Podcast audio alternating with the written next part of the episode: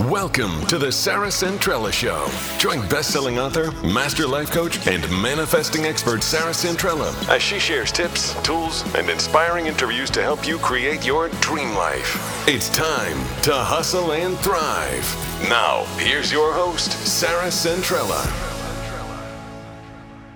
All right, everybody, welcome to the show. It is your host, Sarah Centrella, and I have a special, special show for y'all today. I'm super excited about this conversation.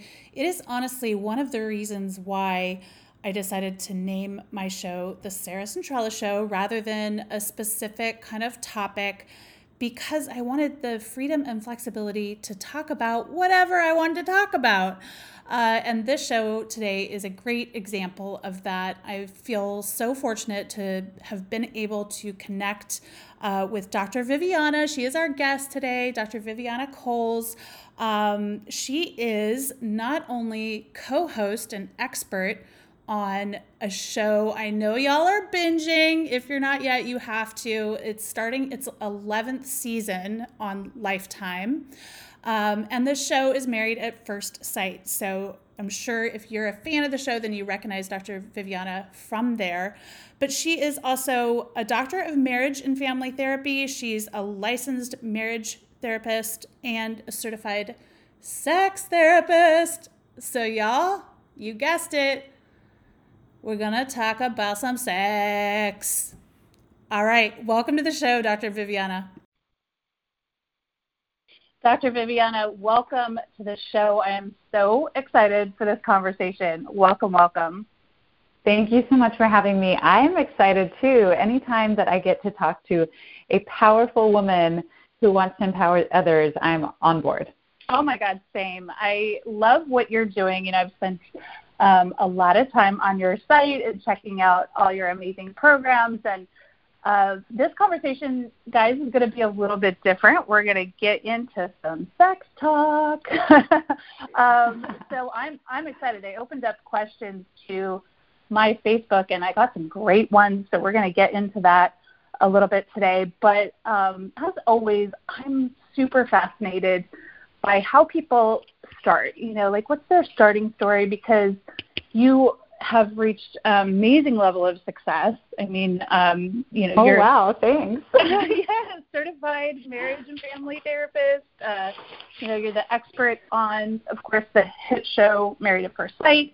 Um, but you know we don't start there right it's a journey to get there and um, can you start off by telling us a little bit about in it um, so i would love to know yours if you can share a little bit about how you got where you're at right now great yeah absolutely i was born and raised in houston texas i'm a first generation american my parents um, my mom is from mexico my dad is from colombia and i did grow up in a fairly traditional um, but not too traditional Hispanic Latino family. And that kind of helped me because we're in each other's business. Like our whole family is constantly like talking and we're trying to get together as often as possible. It has been really difficult for us during this time of this pandemic to be self isolated, but mm. growing up that was not the case. My best friends are my cousins. Um, which is not typical of of most yeah, families yeah. but that that is you know they've always been the closest people and then what happens is we all tend to hold each other accountable so it's not just my parents holding me accountable it's my grandmother my aunts my uncles my cousins um and so what growing up the the intention that my parents had for me very early on was that no matter what field I go into, and it was very much promoted that I would have my own profession, mm-hmm. that I would not um, kind of rely on a partner, even though I, I wanted to always, I always felt that I wanted a partner in life. Yeah. Um, but they said you have to get whatever the highest degree is that's possible. So if you're going to be a dentist, you know, go all the way. If you're going to be um, a carpenter, get any at the highest degree possible is going to be what's going to set you up for success. And um, so I always knew that if I was going to do something, I'd be in school forever. and uh, I, unfortunately, my parents were very supportive of that. As long as I was going to school, they would they would help me um, and not have me struggling to do too many jobs. So, growing up, I knew I loved to talk. Um, and when I finally met with my college counselor in high school in my junior year, she said, "Okay, it's time to figure out where you're going to apply, what kind of program you're going to go into." What do you like to do? And I said, I love to talk. And she's like, okay, what do you like to talk about? Um, I said, I, I like to talk about anything. What do you mean? There's so much to talk about. She's like, well, what do people like to talk to you about? Like, what do you tend to have, you know, to have happen? And I uh-huh. said, well, people tend to come to me with all sorts of relationship issues, whether it's with their families. And at the time, I'm a junior in high school. I don't even I don't right. know what therapy's about. Um, and I said, but that's not a job. And she's like, well, actually, it is a job. And I was like, really? She said, go into college, take Psych 101, take Sociology 101, and see what you think. And that was it. And so I did that. I went straight into a liberal arts school here in Texas, and I immediately fell in love with psychology. I immediately fell in love with trying to figure out why people do and say and are the way that they are. Mm-hmm. like yeah. I just wanted to understand people. And very quickly I realized, okay, I still have to do my master's. I still have to do my doctorate. So I booked it through college. I did it in three years. I was doing at least 18 hours every semester, sometimes 24. And oh I graduated in three years, went um, and found an amazing program in Fort Lauderdale, Florida, which was amazing, um, at Nova Southeastern University, right, that has a dual degree program. So it's it's meant for people who want to get their master's and then move on to the doctorate. So I was either going to be in California or Florida. Florida went out, and I'm so glad it did because it was an amazing program. I did my I did my whole focus was on marriage and family therapy from the very beginning because I knew I wanted to be in private practice. A lot of people kind of go into graduate school wondering if they're going to do private practice, academia, or research. And I've always known I want to work for myself. Mm-hmm. I want to make my own rules, make my own hours. I want to have time for the family because that's very yeah. important to me and always has been. So I I just I also tried to book it through that. So I did my my master's program in two years, and then all of a sudden I met my husband, and everything time slowed down. Yeah, we um, like, oh, this is what's out there. so great. That's now cool. I you know because before it was just me, and I'm just like I'm super driven, and I'm doing all my classes, and I'm just going, going, going. And then I met my husband, and uh, we eloped very quickly. We um, decided to have to see if we could get pregnant within you know the first three months of getting married. We did right at the three month mark. It was like let's go. I was very fortunate. It all kind of worked out nicely. And then my doctoral degree just kind of fell by the wayside. Yeah, I did all right, of my program. right, I, yeah, it it does. They the kids, you know, they tend to derail you. Yeah. Um, so I did all of my my actual coursework and then moved back to Houston, and that's where everything started kind of going. Um, it wasn't until I was seven months pregnant with my son that I finally graduated with my second, our second child. So it took me wow. seven years to get my doctorate. But meanwhile, I was building a practice. Meanwhile, yeah. I had gotten a certification as a sex therapist.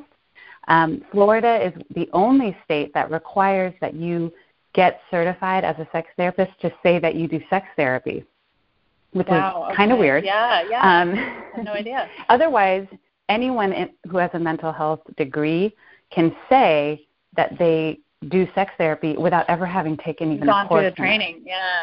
Wow. Yes. So that said, I have a very entrepreneurial spirit and I like to create solutions for problems. So I created the Texas Sex Therapy Institute, which it does exactly that. It certifies mental health professionals to become certified sex therapists because most of the time, all of these programs, especially when I started, were, I, were on each coast, and gotcha. there was nothing in, there was nothing accessible in Texas, even though we have so many people who are in need all over the world. Um, but it just wasn't something that was prevalent. Right. So that took off. My practice, the minute that I put certified sex therapist on my business card, it just like tons of people coming in. And again, I'm, at this point, I'm pregnant with my second, I'm like, how am I going to see all these people? So I started bringing on interns, and then they were staying with me. They love the practice, they love what we do. So now I have seven or eight people that are working under me, and it's so wonderful to have a group of women who all want to have that flexibility for their lives, mm-hmm. who want to contribute, who can make their own hours, who can set their own pay. Like all of that has just been so wonderful to be a part We're of. Passionate. Now, yeah. They're very passionate, and it's all centered around relationships and sex because you can't really be great at everything. But you can be pretty so darn true. good at one or two things. exactly. And you can always learn to get better, right? That's the, the part I love. Even sex, right? You can get better at that. Even time. sex, exactly, exactly. And then, so I was just floating along, going well, and then I started getting um, some production companies who would find me online because I was doing a lot of local media here in Houston. And they would say, hey, we want to pitch a show. Will you be the face so that we can oh, pitch awesome. these shows to the, to networks. Yeah. And nothing ever came of that. I mean, that was back like in 2015. I, I spent the next two years kind of in and out of talking with people from different production companies. And it was like nothing would ever come of it, and so I would get my hopes up a little bit because I'm like, maybe right. they're seeing something in me. Maybe like maybe I should try to do something in TV, and nothing would happen. And then finally, I said, you know what? instead of waiting for people to come to see me, I'm going to go look for a production company that already has quality relationship programming and see if I they love need that. someone. Yes, I love the hustle, like taking that initiative. I love it. So then 2017 rolls around. I find Kinetic Content. They're the ones who produce lots of hit shows, but especially Married at First Sight. Um, they also did Love is Blind they do Little Women. They do so many amazing shows about relationships. So I reached out on LinkedIn and said, hey, I'm here. Let me send you some headshots. This is who I am. I'm interested. If you ever need an expert, I would be available and I'd be interested in talking. The next day, I got a call uh, and said, yes, it. we would love, like, we looked over your stuff. Love we it. love your vibe. We think it would help. We think it would work let's see what we can come up with. Two years after that, well, and I, it's funny because a couple of times I would be like, "Hey, where are y'all? I'm close by. Right. Let me meet you." I'm like, "What city What's are you in? that? I'm going to be there. Yeah. I want to have coffee with you." So I really kind of went after them, and then when there was finally an actual opening, is it was two years after that first contact, and it was like it's just been crazy since then. The past year and a quarter have been nonstop. I would have never guessed that I would be a part of something so big. Um, oh my God! Especially because at so first it felt like it was never going to happen. Yeah. So let's talk about that first because I'm a big believer in relentless pursuit, right? Like if you want something, we can't just sit there. I mean, as much as we would love to to have it be where you know everyone's banging down our door in the beginning, it's not like that, right? We have to want our dreams bad enough to go after them and to you know put our skin in the game and and even be okay with like facing rejection or whatnot. So there was something that you said that I want my listeners to really pay attention to because a lot of times people will be like, oh, you know, I reached out to them twice. I don't want to bug them. Um, maybe it just wasn't meant to be kind of all of this stuff. And Mhm. coming from a corporate sales background, I have to tell you that's not how it works. Like you have to build the relationship. Like you have to do what, what you did. Said, hey, I'll take you to lunch. You're here. I'll take you to coffee. Like talk to us a little bit yeah, about I, that. I, I really tr- so um, I was doing kind of a lecture circuit in California. I'm based in Houston. I live in Houston, but I was doing a, a lecture circuit out there um, on how to increase desire levels in a, in a couple that is experiencing sexual desire discrepancy. So I was out there in California anyway. I knew that kinetic content was out there in LA, and I said, you know what? I have time from when I have to go from LAX in my rental to when I have to be up north. It was maybe like an hour and a half away up north. Can we please meet for? Can I come to the office Yes. and meet you? I've been seeing you via Yes. Skype. We've been talking on the phone. We've been emailing. I'd love to meet you. And they said, absolutely. Come on up. We made the appointment, and it was like the craziest thing, Sarah. I'm sitting there, we're talking, we're vibing, everyone's so sweet, so kind, so welcoming, um, smiles abound. I mean, we're like, it was just, and yeah, you're like this. All of a sudden, all of a sudden, I look behind me in their office, and there's a double rainbow. Uh, you're like it is meant to be. It was the weirdest. I feel it. Yes, they. We all looked at each other. We're like, "This is a sign that something's going to happen." we don't. I mean, this is crazy. No, I, I even have so like much. I have pictures. It, was so crazy because you you weren't sitting around again like waiting for them to call. And had you not done that, like had you not taken that initiative, had you not tried like one last time or whatever the case is, yeah. who knows where things would have gone because the difference of being in the room and getting a chance to know everyone and them seeing you in real life, you know, is probably everything, especially when it comes Absolutely. to. Absolutely. So, guys, and then they were filming. no, you can't quit. And that was the other thing. They were filming. I knew they would be filming in Dallas um, because I was following the show at this time. And I said, you know what? Well, they're in Dallas. I would love to meet with, you know, kind of the the higher ups yeah, um, yeah. who are going to be there. And I, I said, hey, I'd love to meet y'all just, you know, for an hour or two. Let's do like a happy hour. I'll drive up. And they were like, let's do it. Why not? Yeah. So we go up there. I get my face in front of the executive producer, and he asks me a ton of questions about kind of my methodology and what I think about relationships to get to know who I am as a professional. Um, I made it a girls' weekend with my cousins, and it was it. it was awesome because then I know for a fact because they told me, but I know for a fact that I was a front runner for when the position came up because they had gotten to meet me. Boom. See, that is everything I believe in. It's like there wasn't even a position open, which is why it, you know, took 2 years it sounds like. And so guys, you have to be persistent. If you want something bad enough, you have to be willing to, you know, I'm definitely not saying be annoying, but you have to No, to don't be annoying. Yeah, like offer you don't want to stand out. Yeah, you don't want to stand out for the wrong reasons. Right. You were you were working on building the relationship. You were offering something. You weren't just like, Hey, I'm here, I'm here, I'm here. You're like, Can we go to lunch? Can we go to coffee? Like you know, and, and Yes, and the thing is, things. with with all companies, but especially with production companies, it's about timing and scheduling. So had it not worked out that the scheduling was something that they they were able to figure out because I wasn't like, hey, let me drop it on them. I'm here. I'm at the airport. Can I come by? No, Right. you got to plan it like at least a week or so in advance. Yeah. Yeah. And- and they- first. And if they have time, they'll make it. If they don't, they just don't. And, and you can't take it personally. That's the other thing. There's a lot of rejection, a lot of rejection in this field, um, especially when it comes to the media aspect. Absolutely. But you have to believe in yourself enough to say, I have something to offer. Give me 30 minutes.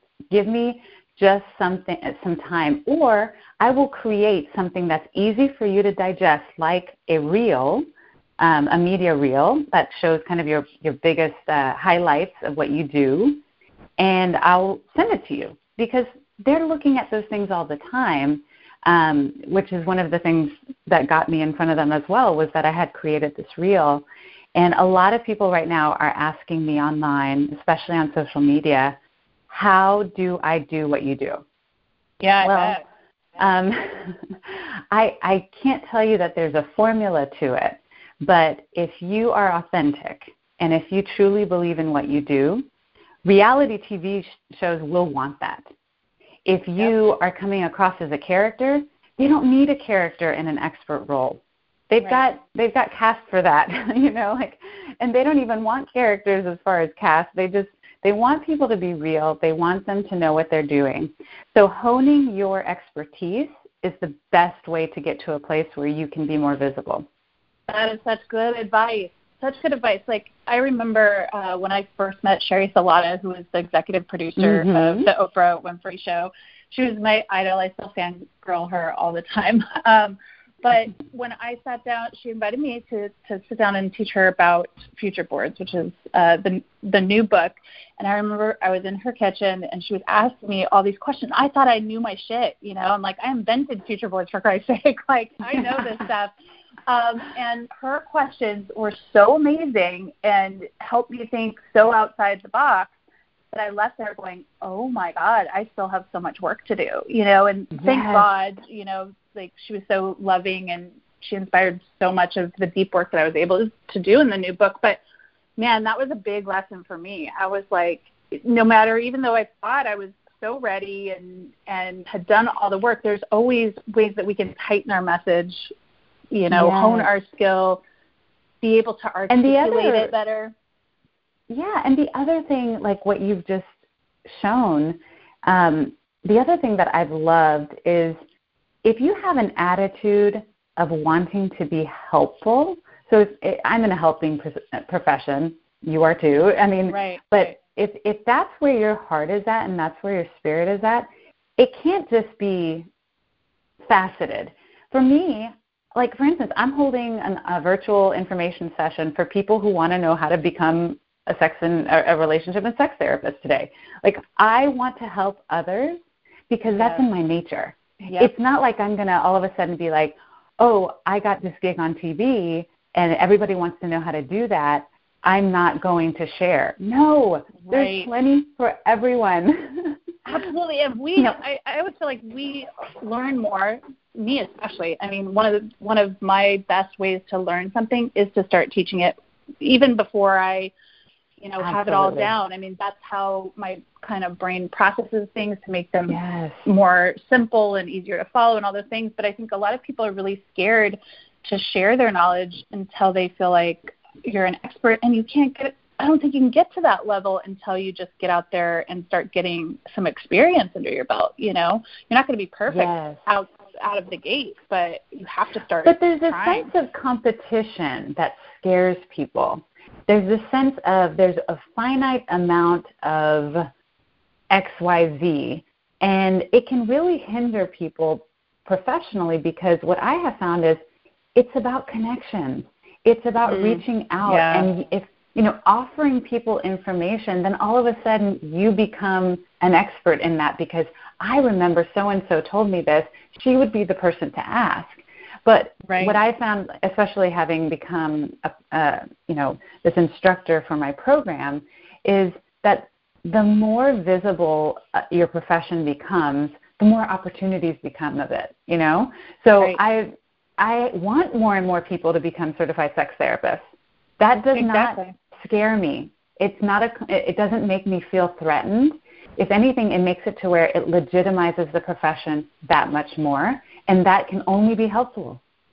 Absolutely, absolutely, and um, I think now, if, especially nowadays, I think women. Um, we've kind of been talking about it on the show a little bit how that dynamic has changed. I feel like in the last five years or so, where we are starting to see it's it's me that is different. You know, like I can't. I'm not competing yes. against anybody else. Like there is no other You're Sarah so on the right. planet. There's no other Vivian on the planet. Like there's no yes. such thing as competition. As long as I am bringing my true passion and what I believe in, there could be 80 million life coaches out there, and I'm still going to be Sarah. You know, so yes. it's a competition. Yes, I think the more well, and it's funny embrace that, the better. Yes, and it's funny because I'm finally rounding out my first book. Um, I've been working on it for years at this point. Um, and one of girl. the main things that helped me to take that turn to the finish line is the idea that it's my voice it's my experiences. Yes. I don't need to put them up against anybody else's because what people are going to learn is from what my experience is. I don't need to gather all of the research and information mm-hmm. about this topic that has ever existed because guess what? That's already out there. People can find it. What they don't have is what's been going on in my office, in my mind, in my profession. So, yes, and how you yeah. teach it, how you share it, you know, like that. Yes, and, and my perspective. Mhm. Yep, absolutely. That's uh, what I had to finally realize as well because I thought when I started this, I'm like, I'm a single mom from Oregon. Who's going to listen to me? You know, like I don't have the doctorate. I don't have any of that stuff. And so it held me back for a while because I really, really thought no one's going to take me seriously because I'm a regular chick, you know. Um, and honestly, the first book, I, I interviewed like 50 various, um, you know, celebrities and things like that because I was like, maybe they'll police them because they're in the book. And what I realized is the feedback I got was everyone was like, the stories were great, that's cool and everything, but we're there for what you have to say. And that was a huge mm-hmm. wake up call for me because I realized like people can get all the the experts, they can read textbooks, they, you know, but what they're here for is like how we share that information, how we break it down. And listeners, if you're out there and you have something on your heart to share, just know the way you're going to share it with the world is different than anybody else's. And so, yes. you know, waiting for all your ducks to line up or waiting until you feel like you are that expert is just prolonging mm-hmm. everything. So, girl, can so we talk true. about some sex? can we please? Yes, let's do this. Oh my lord. Okay, I have so many. Um, again, thanks Facebook. You you guys really came through for me um, because I haven't been having much of that for a long time. So um, I needed a little. I need to know what everyone else is dealing with. Um, so a lot of listeners know that uh, my rock bottom moment was like 11 years ago when when my uh, husband and high school sweetheart left. And since then, I kind of made a decision to raise my kids as a single mom. I've loved that decision. Um, I dated like the first five or six years, but then I really was like, I just love raising my kids. I want to do my career. That's what's important to me. Um, mm-hmm. And when they're off to college, mama is free. um, okay. So the first question I have is, I know you're probably like, no, girl, um, but how long is too long to be off the market when we're talking fun? Well, that's love? the thing. I mean, we, yeah, we, all of love and sex has to do with practice and experience. And what I mean by that is we tend to go we tend to retreat into ourselves if we don't put mm-hmm. ourselves out there and, and kind of relate to others. Um, and with love, you can have all the self love that you want, but you don't show it the same way as if you're going to show it to somebody else. So if you you obviously have a lot of maternal love that you're practicing, and that's right. taking up a lot of of your time and energy, but that's going to look really different, different um, whenever you're sharing it with somebody who doesn't uh, physically need you, who doesn't right. you know, actually rely on you for everything. Um, so I think what happens is if you are, and this is just talking about the emotional, we'll talk about the physical ramifications of being off the market yeah. too long. Um, but I think that it's about making sure that while you are happy and content by yourself, that you don't lose sight of the benefits and the unique and the sacred of sharing a life with someone else. I mm-hmm. don't think yeah. it should happen out of necessity, but I do think it should be something that you consider as a valid form of um, companionship, of seeing the life through some through someone else's eyes, of seeing of experiencing experiences with someone else. Right. I think it's important to have a witness to our lives. Now, I think a lot of people feel that way and they so put it true. online. so true. That is the thing that I have missed for sure. Because, you know, you don't have anyone to share those big wins with. You don't have anyone to, when my kids were little, to be like, oh, wasn't that cute they did that, you know? So, so true. Expand on and, that a And not because, that that should yeah. be the end all be all. Um, because, again, I think it's important to be great and, and be your own best everything, your best friend, cheerleader, um, playmate, all of that. But studies show and the history of the world shows that we experience higher levels of satisfaction, higher levels of pleasure when we get to share them in a community.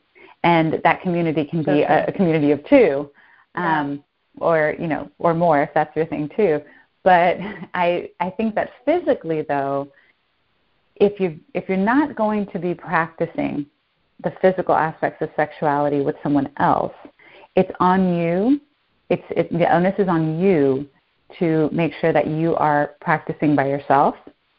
Women's bodies, yeah. especially because um, because we have a vagina that um, over time can atrophy and and can actually you know post menopause our vaginas if we don't you know uh, interfere with it they will well they will kind of um, go back to prepubescent size and and that oh, can wow. be very painful no because men's men's body parts and men's genitalia don't tend to get any smaller so um, Right. it can be very difficult.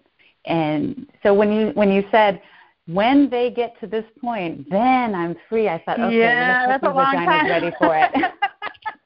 I know it's going to need Let's a make lot sure. of pre-practice. I am going to make sure that you're ready. Um, right. but but yeah, so and then the other thing is that I, I find that people who say, okay, I have put my career first or I put my kids first and now it's time for me to find a companion, but it's been five, ten, fifteen years. Um, So you get harder. very used. You Yeah. get you just get so used to being on your own your and own not thing, relying on anybody else and not creating space for someone else. That's so true. And you just you just don't have the desire. Like it just goes away. So is there a way to maybe start there to bring back the desire if it's been a long time and you're like, I don't even miss it. I don't even think about it. you know, like how do we start Well, there? the number one question I would have for someone who's questioning that is what does sex mean to you? And when I say sex, I don't mean just intercourse. I mean all types of sexuality. Yeah. Um, and intimacy, but also just the physical pleasure of it. What does it mean to you and why is it important to you? Is it only important when you're coupled up? Is it important to you as an individual? The reason that I Ah. think it's important for you to figure out why it would be important to you as an individual is because it, it's going to tend to create that motivation to self-explore, Mm-hmm. to read erotica, to Yeah. you know elicit an arousal response from your body. You know, I was thinking about it today. There must be so many cars out there right now that are going to struggle to turn on because nobody's Right. driving. exactly. Yeah. and and people uh, who have had cars that just sit. yeah, exactly. And and that's the thing. We have um, we have even people who have the most uh, pleasurable sexual experiences. If it hasn't happened in a while, you're going to have an anxiety response. Yeah. And and you know, for men, it can look like having some sort of erectile dis- disorder or Yeah. even just you know dysfunction at the time. But for women, it can feel very very scary to have anything go near you because we are receiving something into our bodies. We have to be Mhm. very vulnerable. Um, right. And if you haven't done that in a long time, it can be really and scary. if, exactly. So Yeah. for sure, I would say figure out what your motivation is for having healthy sexuality be a part of your life, and then read erotic literature, use your vibrators and dildos, make Yeah. sure that you are exploring your body, courting yourself. Don't have uh, empty masturbatory experiences just for the sake of you know Right. orgasming. You should really court yourself, romance yourself, relax yourself. I love that. I um, love that. do all of those things that we're always encouraging women to relax and to feel, you know, kind of at, at peace with their bodies. There's no reason why we can't make that go into our own, you know, Mm. self pleasure experiences as well. So my question, my next question, kind of leads into this. Um, for guys and girls, I guess, is there a danger with too much self pleasure to the point where someone else can't give you that that pleasure? If you're too used to Absolutely. And- yeah, Yes, the answer is absolutely. Um, you can get very compulsive with sexuality. We can have uh, problematic porn usage. I mean, there's so Mhm. many different things that can happen. First and foremost, I would say when you are self pleasuring, both men and women, try to replicate a partnered experience as best as possible. And what that might look like is turning off the vibrating function because Yeah, no man can do that. No Yeah. women can do that. like that's you can get just not possible. Other things besides like porn or erotica or whatever, so that you could know what it would Right, be and- like in real life. exactly, exactly. So fantasize, that's a big part of this. Fantasize Uh-huh. about things that are possible and plausible. Yeah. Fantasize about experiences you've had. Fantasize about I mean, there's a lot of times where, you know, I'll I'll talk to people and kind of help them create a fantasy and they didn't have any clue that any of this could possibly come from their own minds. They thought they had to get it from a sexy Wow. podcast or a novel or porn. And I'm like, no, it's all there. It's all there. But if you want to really be ready for a partnered experience, I would say make sure that you're thinking of things that are possible. That is such good advice. So, what about um, if you've been married and you're not having sex? It's been a long time. Um, you know, I have I have a friend shall remain nameless. Um, and and it's been I want to say like years. And so you know we've had mm-hmm. a lot of mm-hmm. conversations about that, like getting back on the saddle. Mm-hmm. you know, like bringing that back in. How do you bring it back in to a marriage or a scariest thing for most people. Uh, you know, your your listeners right now are, are probably gasping when you said it's been a couple of years. This is what right. I see day in and day out. Wow. I, I unfortunately yeah. have become almost desensitized to the idea that people are not experiencing any sort of sexuality that is pleasurable, that is even consensual at times, for eight years at a time. Yeah, in a marriage, and some people who are young too, like that. I oh yeah, surprising. You know, like a young mm-hmm. marriage, young people is like really wow. Okay. Yeah, and you think, well, how does that even happen? How could you go? Some people would say right. two weeks is too long, right? Well, there are lots of reasons that it can happen, and I'm actually um, creating a program right now that is going to kind of answer this one this one question, which is how do how to avoid creating that um, sexual mm-hmm. uh, vo- that sexual yeah. void post post kids because that's when it typically happens is you will have people who all of a sudden all of their energy, both physical and emotional, goes into and financial too, goes into raising these infants. And they think, much like kind of going back to what you said, well, when they reach this point, yeah. we will come back together. Or it'll just come back. Well, it'll just come back. They'll just oh yes, it'll just, just wanted to show up. Yeah, yeah, yeah. it's just going to show up uh, uh, in your bedroom, um, and that's that's not what happens typically what ends up happening is they will get better at being apart, get better at not having sexual desire and urges or addressing them on their own. They will then get to a place where affection feels like pressure. Right. And it, yeah, and it's, totally. It's a, I mean, it's a slippery slope, and it happens all the time. Um, as far as having low desire for sexuality and just kind of feeling like it's really just not something that's important, it has to be work. You have to want to do that. I can't create I can't create desire out of nowhere. It has to be something that you at least want to want. Exactly. And that comes from looking at why you love your partner, why you care about your partner, why it would be it would be a benefit to your entire family for the two of you to be able to connect intimately forever. Yeah, and how much better life is when you're when you when that wall that starts getting built up between the two of you, right? Because, like you said, yes, even a kiss, even a hug feels like pressure and um, and rejection at the same time, right? So the person who's giving it feels like it's not being received because you know you're wanting to keep that wall there, and and to keep the wall up takes energy. You know, like that's, yes, that's it does. probably more energy than well, and so, it's also I think very upsetting for the two people because that's not what they signed up for when they decided right. to be together. That's not what right. they signed up for when they decided to get pregnant. Most people don't think, oh, you know, as soon as I get pregnant, our relationship will just go down in the dumps. No, like that is not what they're signing up for. But they're letting it happen. Some people are doing it um, knowingly, and they're mm-hmm. avoiding having to even address it because they think, well, I mean, it's going to be too much to have to deal with being a parent and being a dad, or being a parent and being um, I'm sorry, being a parent and right. a husband or a parent and a spouse, you know, whatever. So that's where I want to really interrupt the cycle because a lot of you out there are going to know exactly what I'm talking about. And then the question becomes, yeah, but then what do we do about it? How do we get that? so back? that's what I do. Yeah, that's what I do day it? in and day out. And it's not going to happen overnight.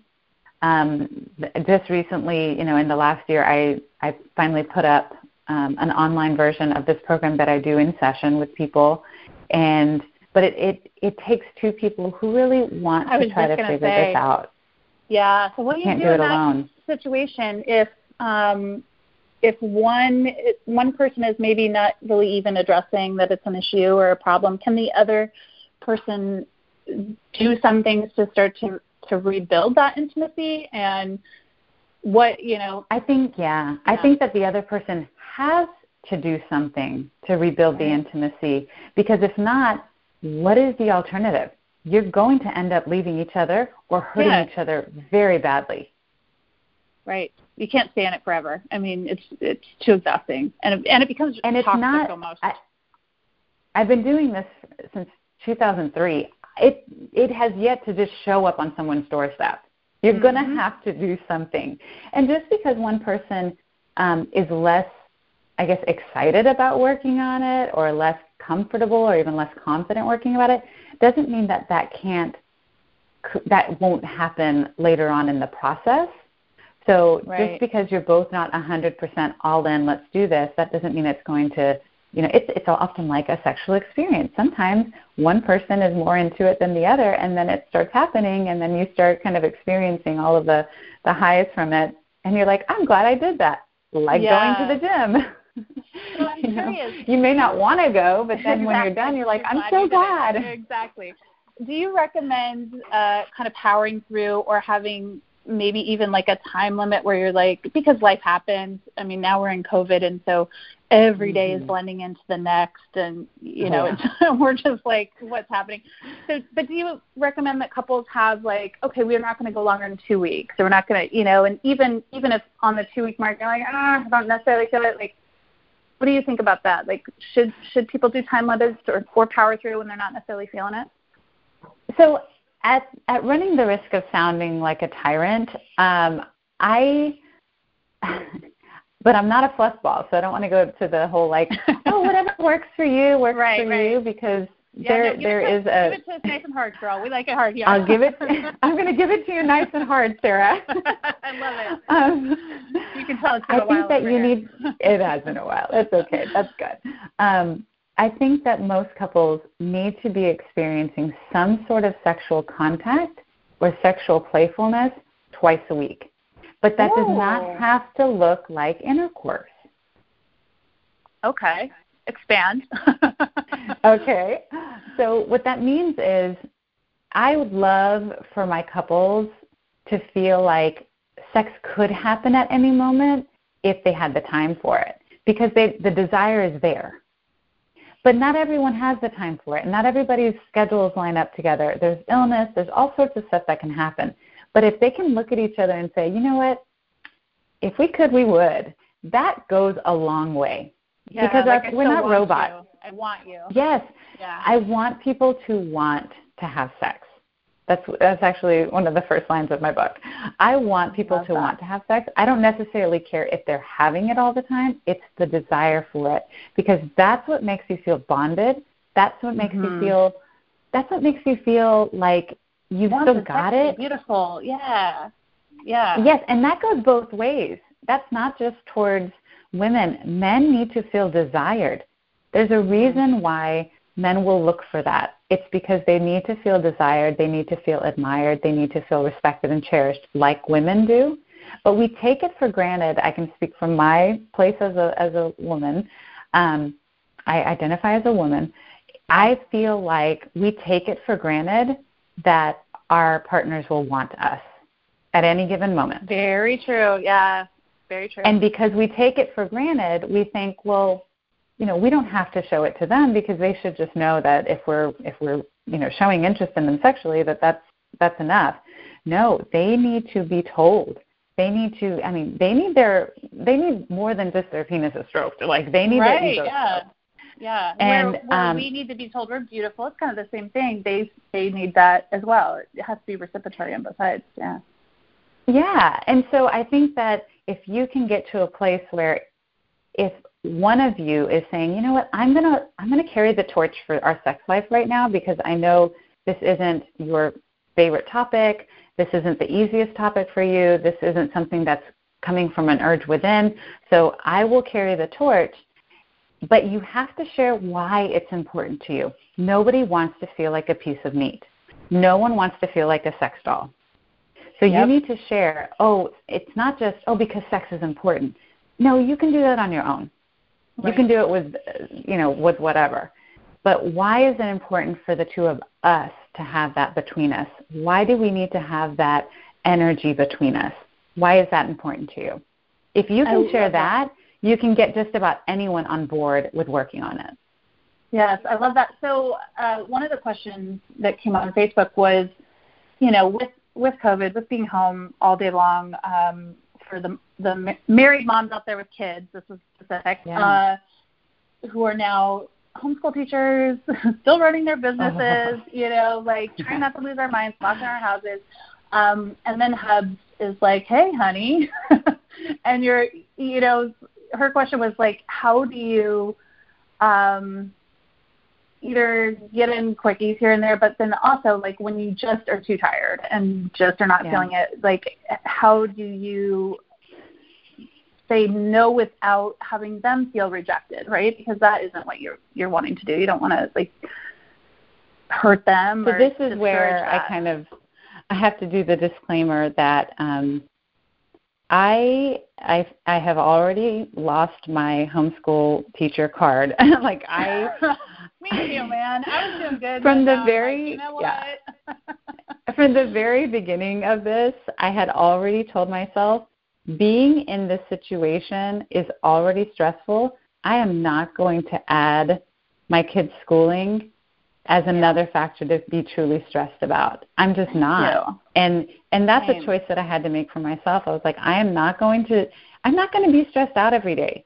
That is not well, what not this is about. like I don't even know what they're like even if I wanted to help them, everything they're learning is like I would have to learn how to be a teacher in order to help them. So it's like it's yeah. not even possible, you know? So this yeah. is where we'll probably get some groans on the other end of this. But when it comes to sexuality, you have to prioritize it in the top three or four. And mm-hmm. you can't ever take it out of the top three or four of your priorities.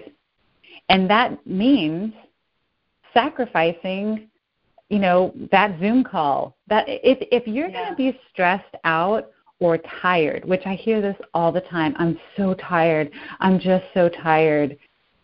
There are so many things that you that you have to do to be a, a good human and to be a productive human in life.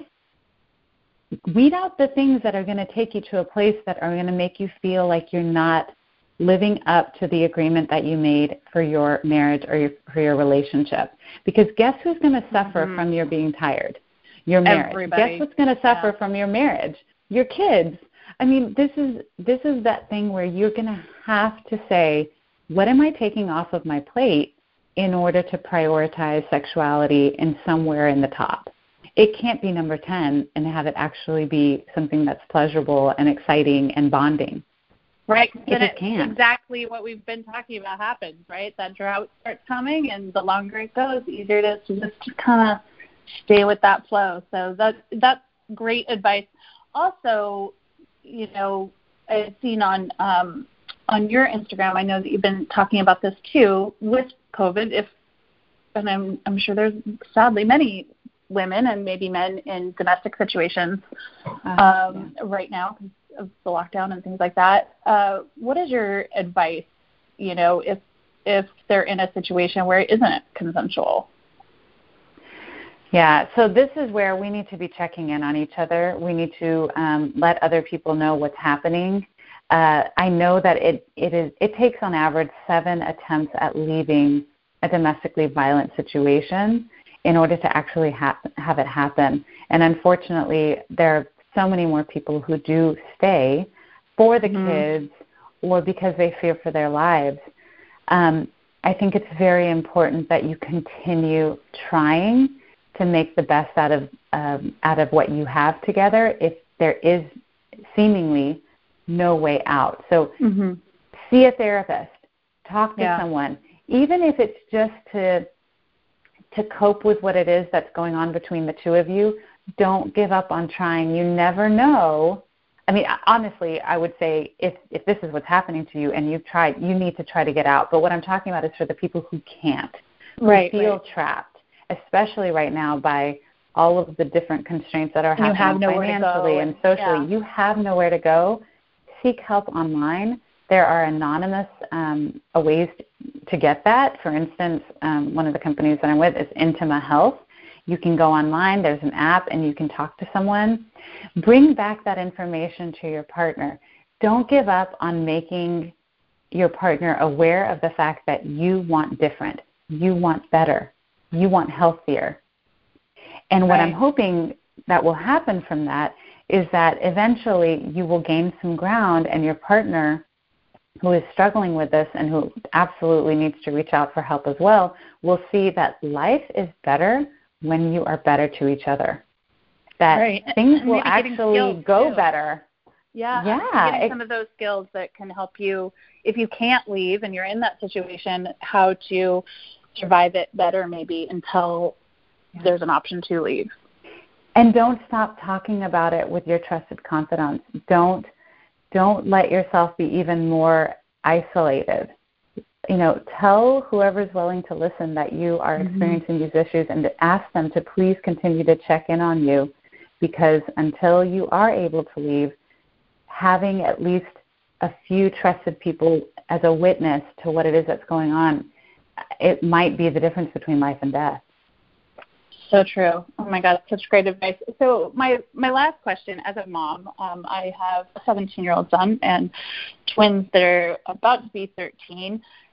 How do we talk to our kids about sex? I mean, obviously they have, uh, you know, they go through it in middle school and mm-hmm. all of that. But you yeah. know, when is a good age for parents to have some of those conversations with their kids and how do they go about it? I mean, it can be kind of awkward. well, I would say actually it needs to start around two or three.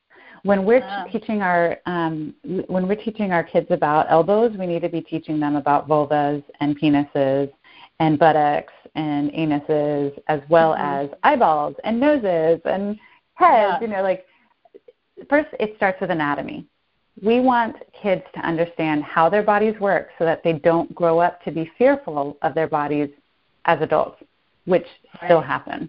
Yep. There are so many women in their 30s, especially, who have no idea what is happening between their navels and their knees. It's wow, it's yeah. unheard of. I, I don't understand why it's happening.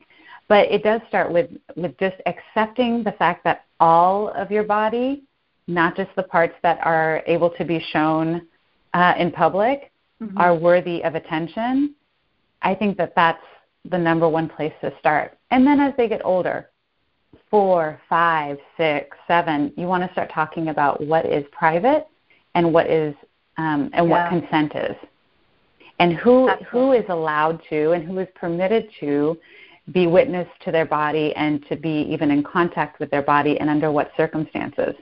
Mm. That's very important. Absolutely. And then as they get, you know, start going into their prepubescent age, um, you know, 9 to 12, then going into pu- uh, puberty, it's very important that we teach them why their bodies function the way that they do, when to know if something is wrong, and what's okay, what is healthy, what's normal, what's typical. Yeah. And to that. not allow our own cringiness and our own discomfort yeah, to make that because awkward. at this point we're not even really talking about sexual intercourse or even sexual activity we're talking about our bodies. And that is something that everyone should know i don't care who you are i don't care if you're abstinent your whole life you still need to know what your body how your body works and functions yeah so absolutely having those and the more you talk about it i think the less awkward it will be for both you know your kids and for you oh, where it's not a taboo exactly. subject you know? and if you were to make it like something that put that you put on the calendar for once a month to check in with your part with your um, kids, like yeah. as a partnership too. If you're in a, a two parent household, you both need to be a part of it. it. It needs to be something that is maybe you have one kid that you have a conversation with, and then the other. Maybe it's not just like yeah. a you know a town hall or anything because everybody's at different ages typically, um, and so there's different levels of you know yeah, appropriateness yeah, when it comes to that. But it does need to be, you're going to hear this, it's not the sex talk, it's a series of talks forever. You know, I, I hope when my kids yeah. are older and our one sexual Yeah, I hope that they would feel like it's something that I can check in with them about. Mm-hmm. Um, watch it be totally not the case, and they're like, "Oh, you're a sex therapist. I don't want to talk to you." Right. I'll talk exactly. to dad about they're it. Like, I'll talk um, to another sex therapist, not mom. Yes. but but it does need to be a series of talks. And when it comes to puberty, it's such a great segue into talking about why things occur in yeah. our bodies the way that they yeah. do. So and then you can normal. talk about sexual intercourse. They don't have to be scared. Yeah. Yeah, that's so yeah. true. So I know that you uh, offer a lot of different resources. I mean, obviously you're on the show, um, you know, full time, but tell us a little bit about um, how people can can learn more and you know get yeah. in contact with you. Sure. So I'm trying to do everything that I can to create a really easy, convenient way to get information that's valuable. Um, ultimately, I want relationships to excel when it comes to feeling like there's intimacy between them. So I've created online programs. I'm um, still very much a therapist day in and day out, especially now. It feels like there's no office hours. Right. Um, I'm working with couples and individuals virtually. Um, and I'm able to do that through Intima Health. So there are people all over the world that are contacting not just me, but all the providers on Intima Health for help right now. You can see people for 15 minutes. You can text them. You can email them. You can do video. Um, you can do all the scheduling online. But my website, drviviana.com, I'm really trying to create like this one-stop shop where you can um, figure out you know, but I'm putting programs on there that address the top issues that I see when it comes to yeah. relationships. And uh, I'm writing two more right now, so I'm constantly trying to put out information. I have the Vivid Relationships community online. It's a $10 a month subscription service. Awesome. Every week, you get new information, something that will really help you to, uh, not just as an individual, but even in relationships, be able to feel more intimate and close closely connected with um, your partner or even with yourself. I do giveaways yeah. on there. It's it's super fun. Um, well, and, and then of course tools too. Like they're you know they're they're tools. They're things to do. You know I think that's yeah, so they're important. Prompts. It's like I mean, okay, I can go I can go try this. Yeah, and then um, of course you know on social media I you know, it's funny because when I first started social media, it was my digital marketing person said, You have to have an Instagram. I was like, What am I mm-hmm. going to post on Instagram? Right. And then I realized there's no agenda. Like, I just want people to understand that I want you to have a healthy relationship. And if my own relationship and, and kind of seeing the things that I do with mm-hmm. my husband or with my family or whoever, it all relates. So then I was yep. like, I'm just going to add that. Now I won't add the kids because I feel like they need to be old enough to consent. But yeah. um, I I totally just I want to have fun with it. I want people to see that relationships and, and healthy relationships can be such an asset to your life. It Absolutely. it behooves everyone to want yep. to improve their relationships because that's where the pleasure and the enjoyment comes out and of life. Joy, ask anyone happiness, who's yes, yeah. the joy. Ask anyone who's not in a good relationship, and it pervades all the good. Mm-hmm. I mean, it's it's, so it's a terrible thing. It's like the the ink in the water. Like if it's not going well, it feels like I don't care how much achievement in, in your profession. I don't care how many accolades you get as a parent. It just dampens yeah. everything. Absolutely. And here's the good news, guys. It can be fixed, right? You can do the work. You can, if you have the desire, you can do the work. You can uh, put in the time. You can make it better. You can get better at all of that, and that is what it is. Under about. very rare circumstances, have I had to tell people, "Look, I really recommend that you no longer be, be in each other's lives." It happens very rarely because most of the time they can. They can Yeah. fix things. Things can get better. especially if there's love underneath it all. You know, if there's still love and commitment there, then the rest of it you can put the work in and get the right tools. So, guys, um, I will put all the links in our show notes. Dr. Viviana, I have absolutely loved this conversation. Um, you've given me Thank so much food for here. thought. I'm just like, okay, Sarah, might be time to get out there a little bit, toe in water. Yes, Um, I would love to help you with that when you're ready. Let's yes, talk. girl. I just might hit you up and be like, okay, how do I do this again? it's been a minute. Um, so thank you so much. You've totally inspired me. Uh, thanks for being on the show. And of course, everybody go watch Married at First Sight. I know it's streaming on Hulu, all the past seasons. Um, I was catching up last night. So the new season It's on Netflix. 11, yeah. Yeah, Wednesday night. Right? Or starting soon. Yeah, that's right. Season 11. It's super exciting. We're in New Orleans. It's an amazing Ooh. place. I, I know. I am so thrilled to be in such a beautiful city with such a really deep culture. And I can't wait to see how it all works out with coronavirus. right, exactly. Well, we are so grateful. Thank you so much, Dr. Viviana. And everybody go hustle and thrive. Thanks for listening. And remember, if you got value from today's show, please spread the love by clicking subscribe, leaving a stellar review, and telling everyone you know. And join us next time on The Sarah Centrella Show.